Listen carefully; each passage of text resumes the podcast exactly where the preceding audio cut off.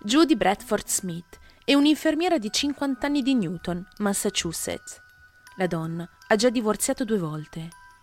Il suo primo matrimonio si è concluso rapidamente dopo la fuga del marito in Svezia per evitare la leva della guerra del Vietnam. Anche il suo secondo matrimonio non è durato a lungo ed è finito dopo aver dato alla luce due figli, Craig ed Amy. Mentre si prende cura di un paziente anziano che ha appena subito un intervento chirurgico, Judy incontra il figlio dell'uomo, Jeffrey Smith, e vanno d'accordo su tutto, ma non vogliono precipitarsi su nulla. È solo dopo dieci anni di frequentazione che i due si sposano nel settembre del 1996. A soli cinque mesi dal loro matrimonio, la coppia ha in programma un viaggio a Filadelfia Jeffrey è un avvocato e deve essere presente ad una conferenza che avrebbe avuto luogo da lì a poco. Al termine della conferenza la coppia si sarebbe recata per circa una settimana in New Jersey per far visita ad alcuni amici.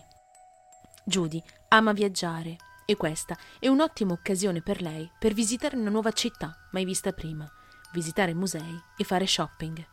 La coppia arriva all'aeroporto il 9 aprile del 1997 per imbarcarsi sul volo delle 13.30 per Filadelfia. Judy è sconvolta quando si rende conto di aver dimenticato la carta d'identità a casa. Senza, non le avrebbero mai permesso di imbarcarsi. Si scusa con il marito per l'errore, dicendogli che sarebbe tornata a casa in fretta e furia per recuperare il documento, raggiungendo la destinazione con il volo successivo, arrivando più tardi quella notte. Jeffrey deve fare una presentazione il giorno dopo, quindi è costretto a salire a bordo del volo, lasciando Judy in aeroporto. Secondo il racconto di Jeffrey, Judy arriva in hotel quella stessa sera, dopo aver preso il volo delle 19.30, portandogli persino dei fiori per scusarsi. La coppia trascorre la serata in camera, ordinando la cena dal servizio in camera. La mattina del 10 aprile del 1997 inizia come una giornata normale. Jeffrey si alza prima della moglie e scende per fare colazione al Dumbletree, un bar a poca distanza dall'hotel. Quando torna nella camera d'albergo per portare la colazione alla moglie, Judy è sotto la doccia. Dopo aver chiacchierato brevemente con lei, se ne va dalla camera per recarsi alla conferenza. Judy deve raggiungerlo in hotel verso le 17 quella sera per prepararsi per un cocktail party che sarebbe iniziato alle 18 in hotel. Jeffrey saluta la moglie e se ne va, ma l'uomo non ha idea che quella sarebbe stata l'ultima volta che le avrebbe parlato. Jeffrey trascorre la giornata alla conferenza. Quello che ha fatto Judy quel giorno non è certo. Ma quella sera Jeffrey torna nella camera d'albergo verso le 17, dove pensa di trovare la moglie. Ma Judy non è in camera.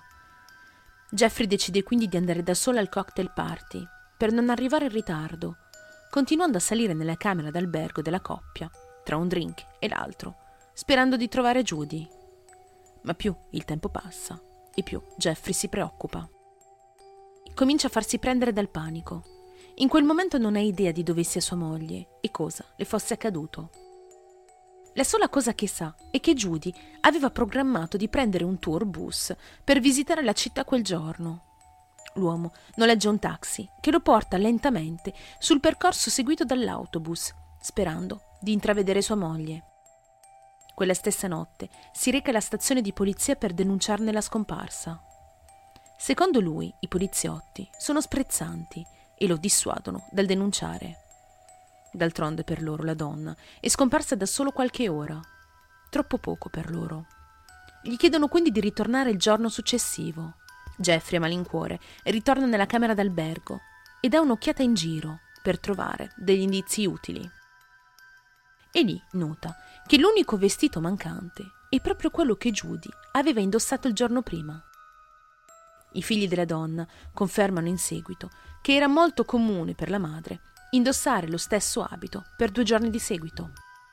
In molti sembrano aver visto Judy quel giorno in giro per Filadelfia. Alcuni testimoni riferiscono di averla vista camminare in modo strano, come se fosse disorientata. Queste testimonianze, tuttavia, risultano essere fonte di confusione, poiché in quelle zone vi è una donna senza tetto che somiglia molto a Judy. A tal proposito, Pochi giorni dopo, quando il figlio di Judy, Craig, intravede la donna in questione dall'altra parte della strada, ne è perturbato a causa della somiglianza con la madre. Jeffrey fa tutto ciò che è in suo potere per ritrovare la moglie. Contatta i figli di lei, sperando che la madre li avesse chiamati, ma nulla. Chiama sua figlia, chiedendole di andare a casa della coppia per vedere se Judy avesse magari lasciato un messaggio sulla loro segreteria telefonica. Ma anche in quel caso, nulla. Anche il sindaco di Filadelfia, Ed Randall, presente alla stessa conferenza di Jeffrey, dopo aver saputo della sua scomparsa, contatta direttamente il commissario di polizia. Il fascicolo Judy Smith viene ufficialmente aperto. Poco dopo la sua scomparsa, i due figli di Judy si recano a Filadelfia, dove inizia una vasta ricerca della donna. Si recano nei rifugi per senza tetto, obitori, ospedali, in ogni luogo possibile ed immaginabile. Noleggiano anche delle biciclette in modo da poter viaggiare rapidamente per la città e chiedere alle persone locali delle informazioni. Aggiungono alla deposizione del patregno un dettaglio molto particolare e importante.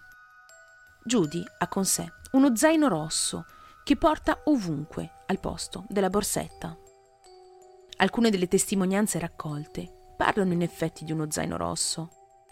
Un senzatetto di nome David è convinto di aver visto Judy Smith, dicendo che la donna ha persino dormito su una panchina del parco accanto a lui. Conosce la donna senza tetto, somigliante a Judy, ma l'uomo è formale. Ha visto Judy Smith. La famiglia quindi cerca freneticamente nella zona in cui David dice di averla vista, ma non trovano nulla. Dalle testimonianze raccolte, Judy quel giorno, in effetti, ha fatto un viaggio sull'autobus come previsto.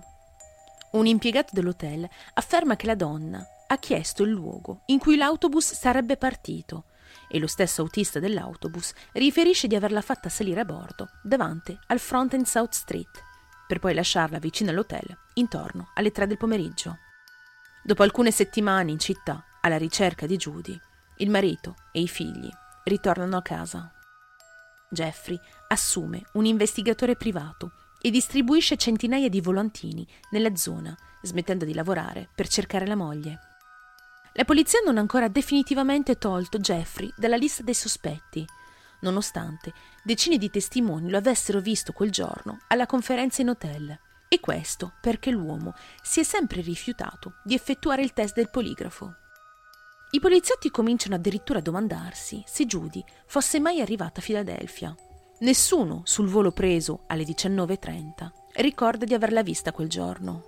Ma nonostante questo, il biglietto acquistato per quel volo, quel giorno, è stato usato e registrato durante l'imbarco.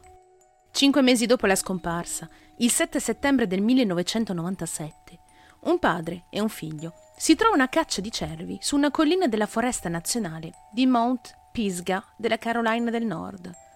Rimangono scioccati nel trovare dei resti umani vicino all'area di picnic di Stony Fork, a poco più di 50 km da Asheville.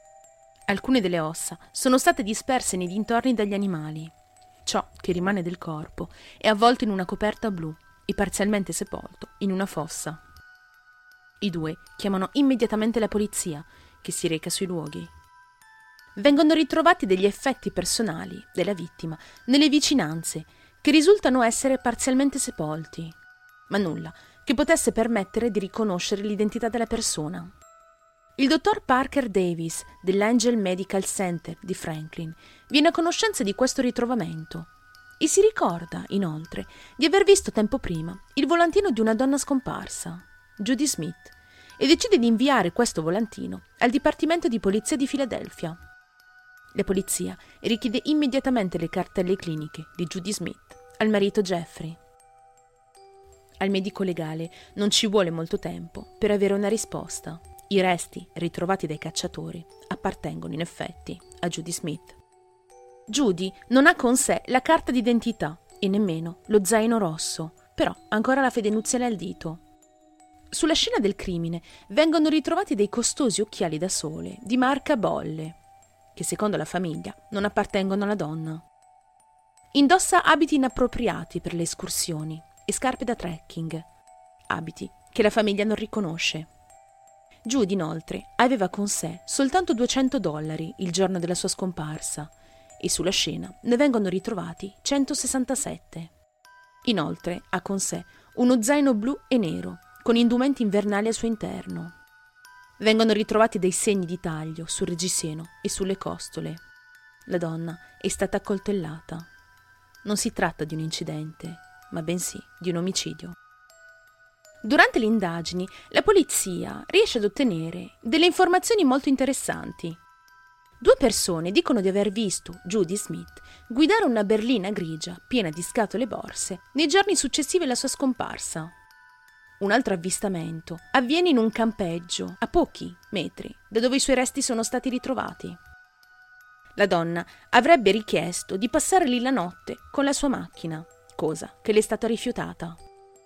Poco dopo è stata vista in un mini market comprare 30 dollari di panini e un camion giocattolo. La famiglia è completamente sconcertata. Perché Judy ha percorso più di 900 chilometri fino ad Asheville? Inoltre la maggior parte dei soldi che aveva con sé è stata ritrovata nelle sue tasche e la sua carta di credito in quei cinque mesi non era mai stata utilizzata. Non aveva inoltre nessun luogo di interesse in quel posto c'è stata soltanto una volta Judy ad Asheville, quando il marito era stato ricoverato in una clinica per dimagrire nella Carolina del Nord, diversi anni prima, ma a parte questo, non aveva un vero motivo per andarci. Per quanto riguarda i sospettati nell'omicidio di Judy Smith, non ve ne sono molti. Un nome, però, è stato menzionato nel caso, ed è quello del serial killer Gary Michael Hilton, l'uomo ha ucciso una coppia di anziani dieci anni dopo l'omicidio di Judy Smith. La coppia stava facendo un'escursione nella foresta nazionale del Monte Pisgah.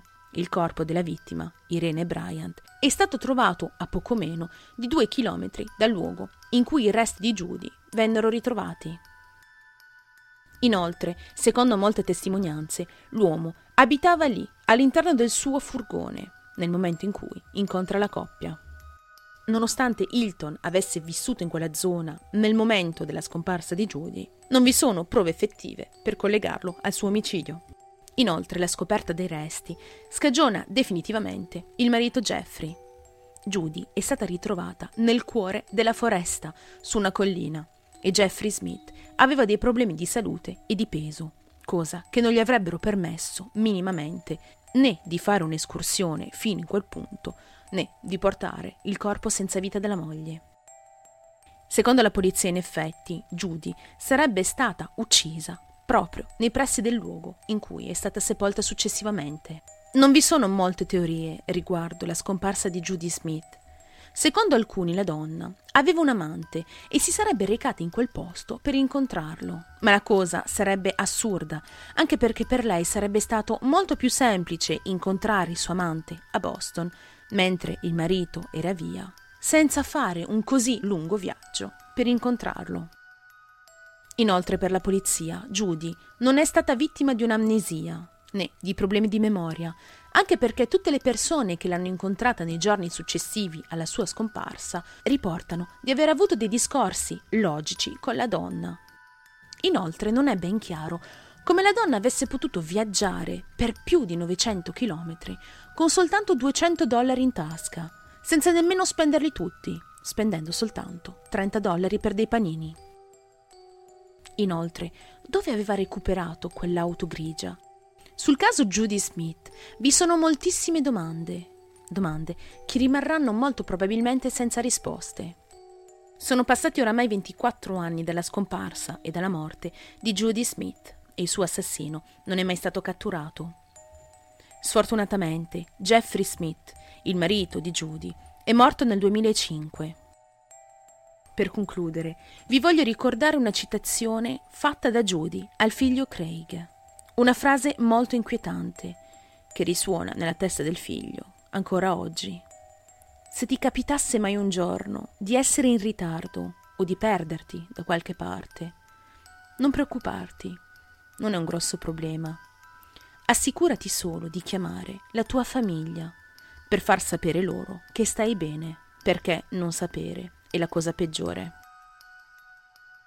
Ed è così che si conclude la storia di Judy Smith.